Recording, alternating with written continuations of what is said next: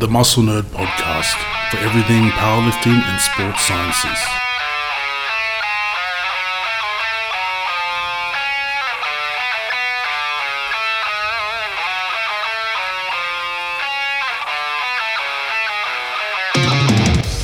So, welcome to the Muscle Nerd podcast. Uh, this is Gus Cook. I'm head coach of uh, Lifters League, and today we our topic of the day is we're going to talk about calories in versus calories out, and how the fitness industry got it wrong. Um, we also got here Leonie. How you going, guys? Talk about Talk about myself. Introduce myself. Okay.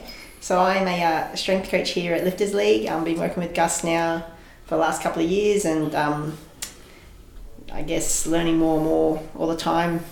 Pretty much about this topic that we're going to talk about today: calories in versus calories out, and how the fitness industry got it wrong.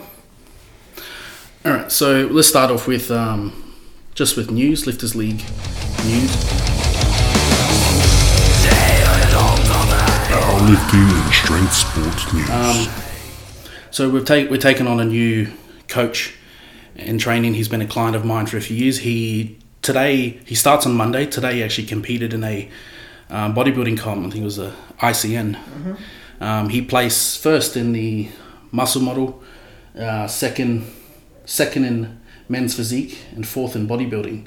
So for his first comp, that's pretty pretty good, especially in a uh, tested tested federation. Um, he'll be starting on Monday, and he will never be small again.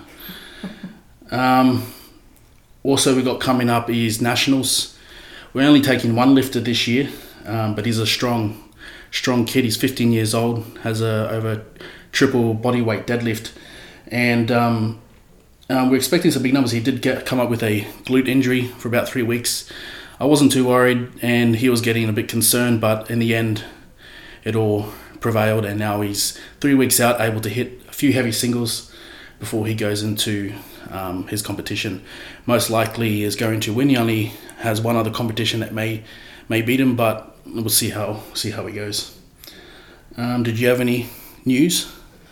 No, no, no, no. That's pretty much all on point with that so far.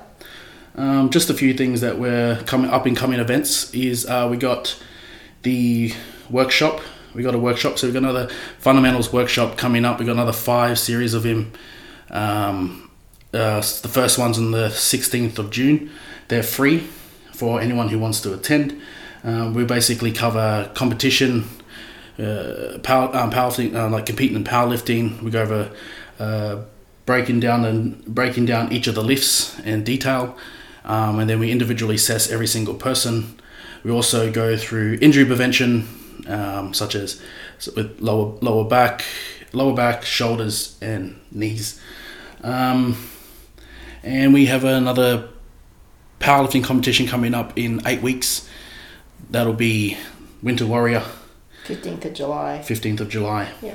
Um, also, for those who are uh, interstate who want to um, listen to the uh, watch in on our uh, fundamentals workshop, if you join our Facebook group, uh, virtual coaching, we're going to be doing a live feed there for free for everyone, anyone who wants to uh, listen in. But you have to join, have to join the group.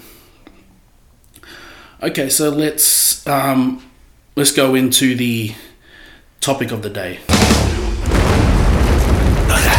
To submit listener mail for questions to be answered on our podcast, then email me, gus at musclenerd.com.au. If you're interested in visiting our facility, Lifters League, or to get one-on-one coaching, programming, and nutrition plans from our team, then contact us via our website www.liftersleague.com.au or email info at liftersleague.com.au and one of our staff will be in touch. Or if you're not a local, we have an in-house online coaching team where we all work together to get you to your performance and body composition goals. Simply visit my website www.musclenerd.com.au or email me gus at musclenerd.com.au and I will be in touch to see how we can help you. Topic of the day. Okay, so we're going to go into the uh, topic of the day. So today we're going to talk about um, calories in versus calories out and how the fitness industry got it wrong. So I wrote about this uh, quite some time ago, um, back in 2015. So um, how I stated so we've seen we've all seen we've all seen it we've all read it. Energy in energy in versus energy out equals weight loss or weight gain. Uh, every single piece of fat loss and muscle building advice you ever read comes back to this simple equation. It's perfectly valid, and humans are subject to the laws of thermodynamics as anyone else in the universe. Physics is not just a good idea; it's the law. So to argue against the truth against the truth of energy balance equation is to argue against the nature of the universe. But however, your position of your argument in the real world, this formula never works. Why? So that is what we are going to uh, talk about. So when it comes to this, when it comes to this equation, we're assuming that that these uh, that these variables are the only variables, and that they're controlled variables. But these variables come down to many, many other many other other variables such as uh, energy output, uh, training intensity, volume. There was a study done, which will I'm gonna go over here with me. So really, to calculate the uh, true value of these variables, it's near impossible making this method to predict entirely redundant. A study, so this study done, uh, where the energy, energy balance equation has always served as a important tool for the study of uh, bioenergetics. It is, it is based on one of the most fundamental properties of thermodynamics and has been an invaluable in understanding the interaction of energy intake and energy expenditure and body composition. Recently, however, the obesity epidemic has extended the use of the equation to the, to the creation of public health messages for preventing or even reversing uh, cyclical trends in body mass index this often this usage often often fails to consider how much in any one term of the equation can lead to accommodations in one or both of the other terms. It is concluded that research and the public health messages should not simply consider how interventions affect just energy expenditure or energy intake, but rather how they affect the balance or the gap between energy intake and expenditure. So, how we see it is that we take, if we have if you think about, we want to look at how we want to look at interventions on how to influence um, muscle mass or fat loss by. Uh, so instead of the variable being a plus b or a minus b, it ends up being a minus b under c and many other webs of variables that all influence as a holistic or one uh, synergistic system. So with one person, you can't simply just take out 500 calories and assume a fat loss. If that person was to drop 500 calories, to drop 500 calories, um, if I just drop 500 calories, does their performance suffer? If their performance suffers, then the energy balance equation still might equal no fat loss. And in many cases where we've had it, we would have someone who would come in accidentally not eat all the calories on an average, say 500 calories per day, and would end up would end up fatter, smaller, with less muscle mass because they basically perform like shit. Mm-hmm. Um, so most of the time when we do see this, and it seems odd that we'll end up increasing their calories straight away because it influences other aspects of their life, such as stress, gut health, sleep, training performance, and they all are interventions for fat loss, um, which will improve, which will, which will then will work as this system where we'll constantly they're constantly improving their performance and we're able to constantly increase their calories and we end up having them having huge amounts of food and in most cases or you know not in every single case but you know the more food we end up giving them the better their body composition changes yeah. um, i think something to add into that too is those interventions that you spoke about are positively influenced by more so an increase of food rather than the other way around where most people want to just reduce food. Generally, reducing food has a negative, not always, but sometimes has a negative effect on all those interventions you just spoke about. Okay. Um, and so instead, so where have I, I've got it here somewhere. All right. So to summarize that study, um, many many of the prospective applications of energy balance uh, equations are overly simplified and often the wrong way to think about fat loss and weight gain. In a prospective uh, application of a true energy balance equation, one should not consider energy intake or energy expenditure as a independent variables, but consider interventions that influence fat loss and energy uh, and energy balance. All right, so so for my so for our overweight clients or or for people wanting to lose fat, I do not simply look for interventions that that can alter energy intake or energy expenditure, but rather interventions that um, alter uh, body fat. Um, I think a clear example of that may be um, when we try to focus on increasing people's performances. They seem to have a very um, high quality metabolic effect in terms of rather just expending more calories, but seem to have a long term effect. And there are studies to support this claim where um, mitochondrial output will be increased by several percent for up to 36 to 36 to 70 or 36 to 48 hours after a weight training session. Um, okay, so other interventions, stress, all right, stress, performance, sleep.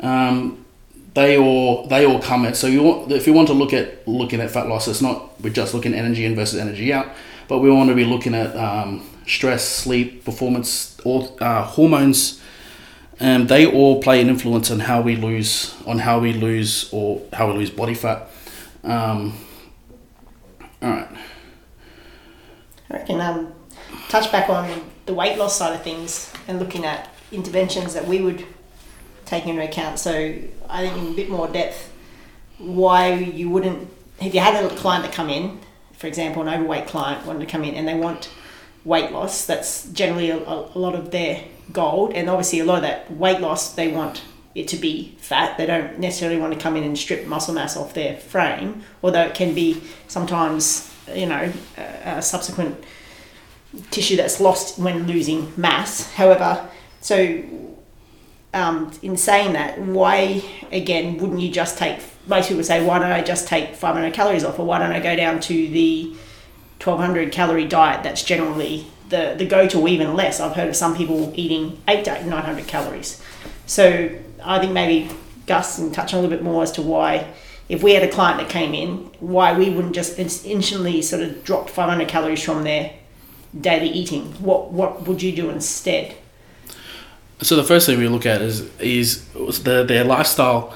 Um, their lifestyle is a as an entire system, and so uh, the way, first off, there you look at how energy input also influences the way you should be eating. So if I have to change someone to if someone comes in, we're generally going to apply weight training because that is what we specialize. That is what we specialize in.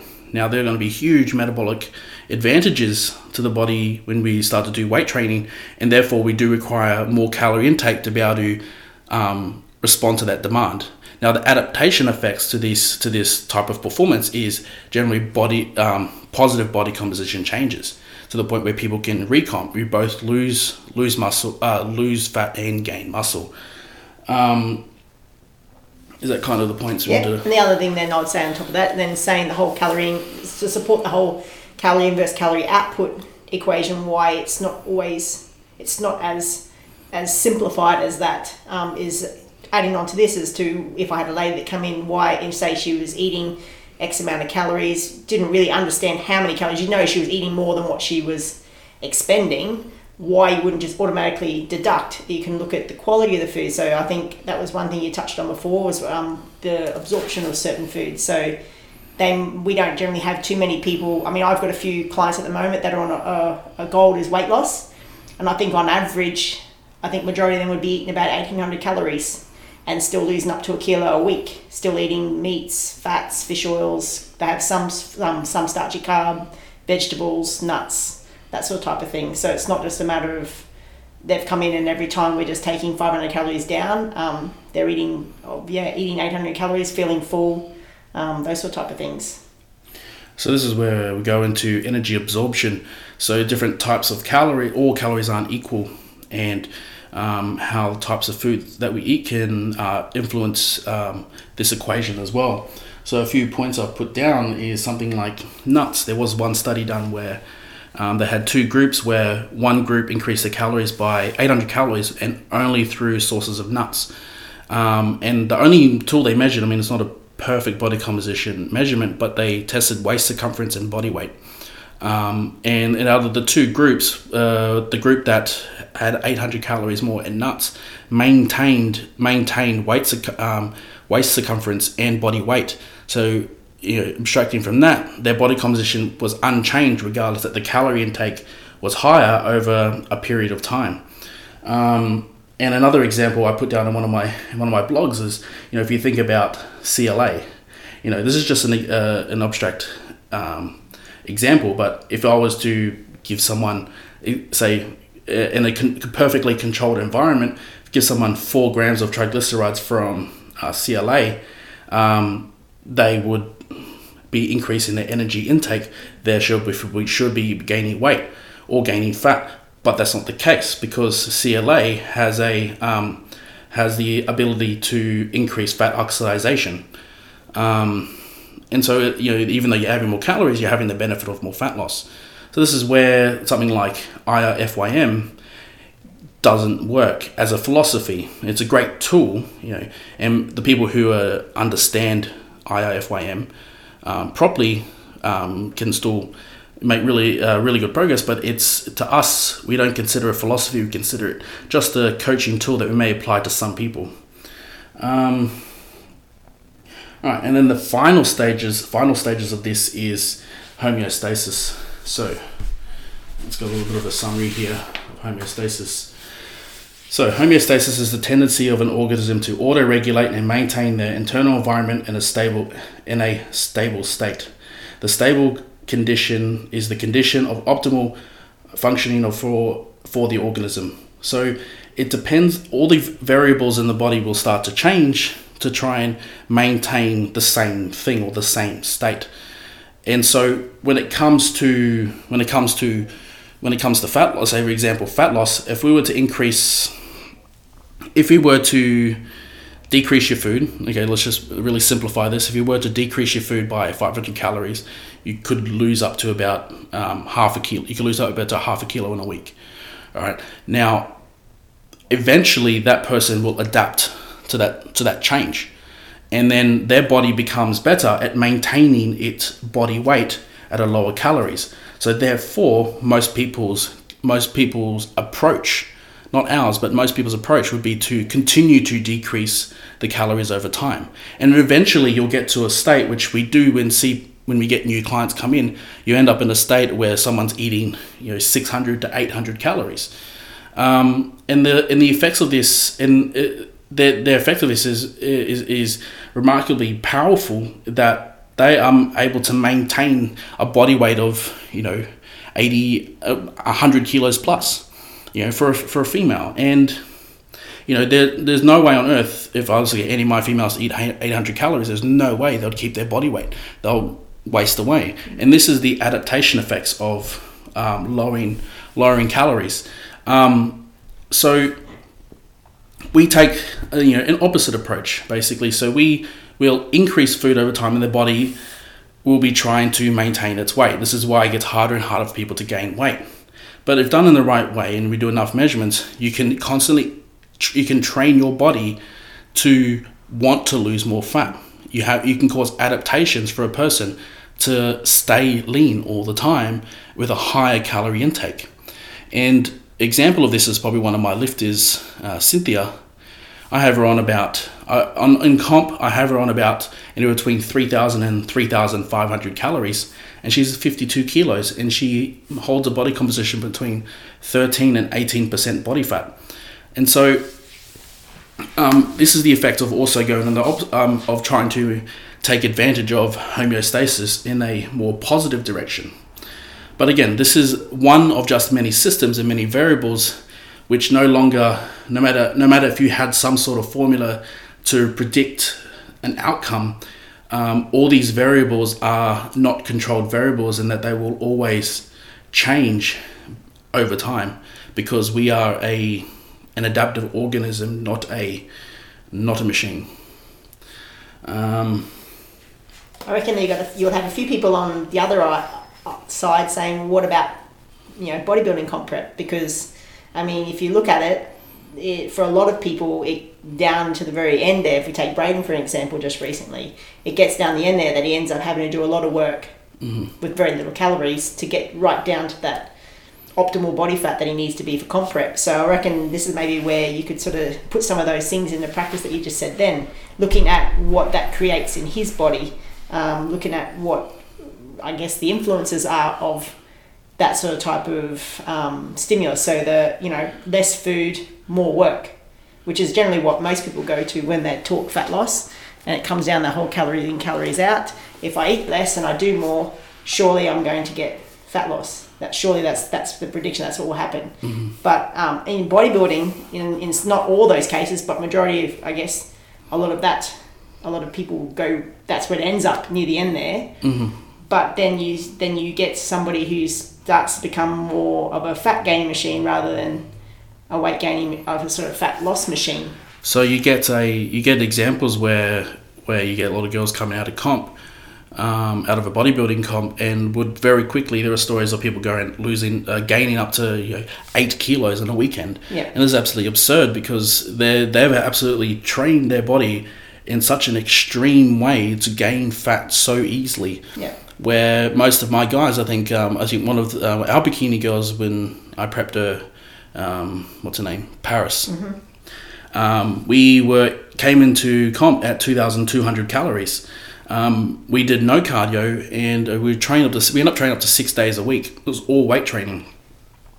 And the day after her comp, she had a, yeah, few meals out. She had no urge to binge because again we're given plenty of nutrients.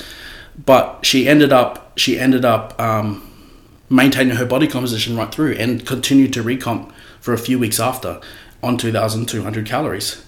Um, So it could be another good example of why calories in don't doesn't mean calories out. yeah. Yeah. Yeah. Okay, so we should um, probably wrap up soon. Um, do you have any more? No, well, I know another thing to add on to that, I think, is maybe because I mean, I know from my just examples that I can call on, and it's I can just even if you're looking at my last four weeks of clientele that I've dealt with, I can tell you on numerous occasions where where this belief, where if I've done this and I do this, this will give me my result that I want, which is fat loss. Um, I had a lady that come in the day. She only just recently started, um, very very new to weight training. She's just doing three full body um, sessions, very similar to each other. Maybe takes her about an hour to get through. Um, she was I started on her about I think she was about seventeen fifty calories, um, sort of high high carb, low fat, um, breakdown, moderate protein. Um, she came in and she actually lost weight, but actually got fatter. So exactly what Gus was saying before that she lost weight, yes, but it was actually end up being more muscle mass and actually getting fatter on the um, in-body machine here. So her body composition, sorry. So it absolutely blew her mind because for her, she's like, her very first thing was, um, do I need to do more work? Am I doing enough in the gym? Do I need to do another training session?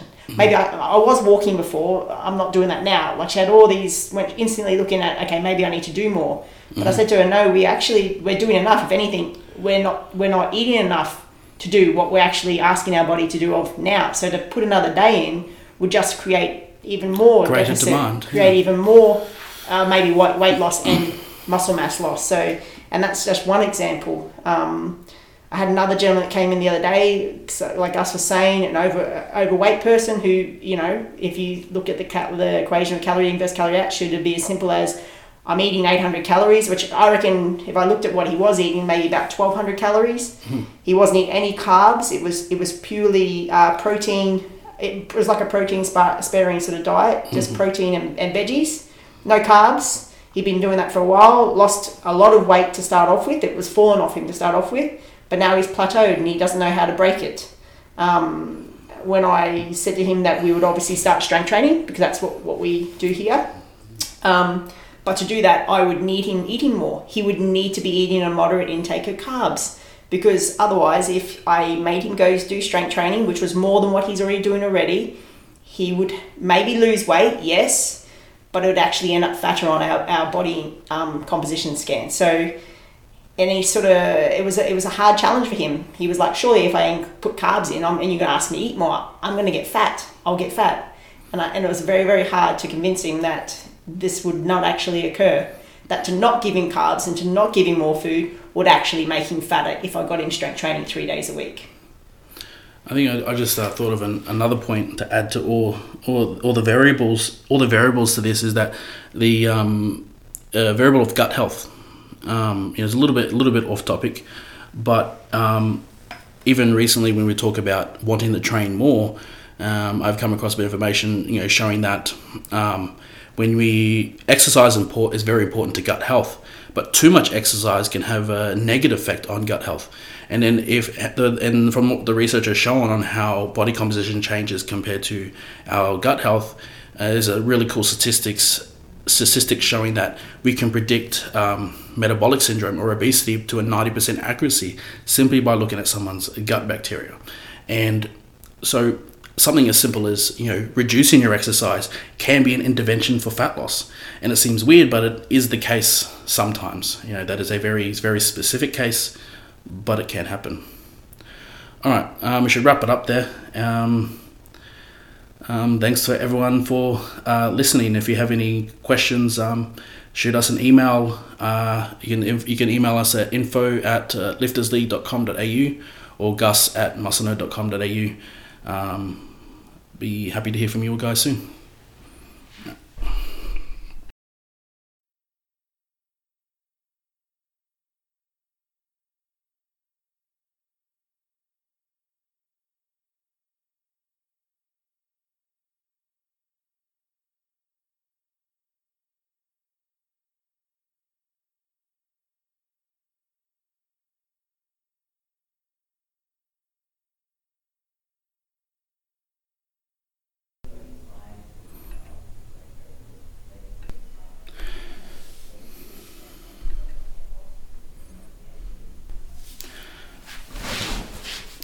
To sum to summarize, okay. To summarize, energy in versus energy out aren't independent variables. All right, um, and they're not the only variables. It's a vast web of variables which include stress, sleep, training, which all influence our body composition and including muscle mass and fat loss. Um, they all they all influence the equation, including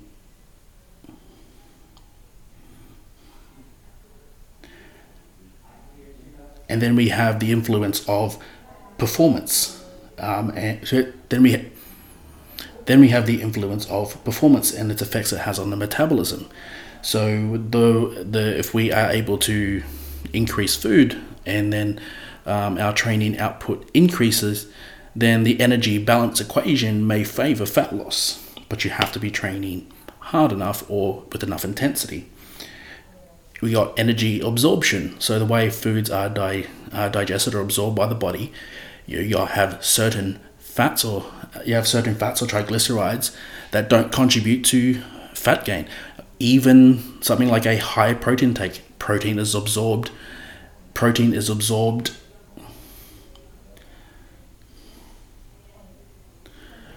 protein is metabolized very differently than the other macro intake. And a lot of studies have shown that an increased calorie intake from protein has never has never led to increased fat fat gain, regardless that the calories intake are higher. So this is where um, this equation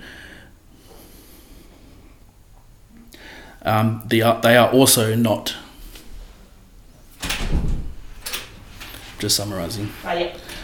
Um, they are also not uh, fixed. They are also not fixed variables. So we have homeo, we have homeostasis. So our body's ability to maintain a stable state or a stable system, and so the variables in the energy balance equation aren't a constant. They are constantly changing to help us maintain an equation that equals zero. So basically, maintaining everything about our body composition so, how can we overcome this or how can we make change? Um, what we do here is that we look at, first off, we use all this information to create a hypothesis and a prediction. this prediction is what we is what outcome we want based off the variables we want to change. So that might be okay. We think that we think that this person has a lifestyle dysfunction, so we'll want to change the way they move and exercise and the types of foods they eat. Overall, their food intake might be higher, but it will change. So let's say that is our prediction. We increase their food intake and make a change. Now, we don't know how these are going to respond. We have a hypothesis, but we don't know how the body composition is going to respond and over, and how that's going to respond over time because the body will start to adapt. So we have to measure, measure constantly, right? And over time, the body will start to adapt, and then eventually we will need to either increase change, increase calories, or change output or change the stimulus of the training. And then we so we monitor how they respond over time. So we have this system of hypothesize, change and change and measure variables, and react to react to react to the outcomes based off the information that we do know. Do you have any points on to summarize this? I think you knocked it on the head. And that concludes the Muscle Nerd podcast.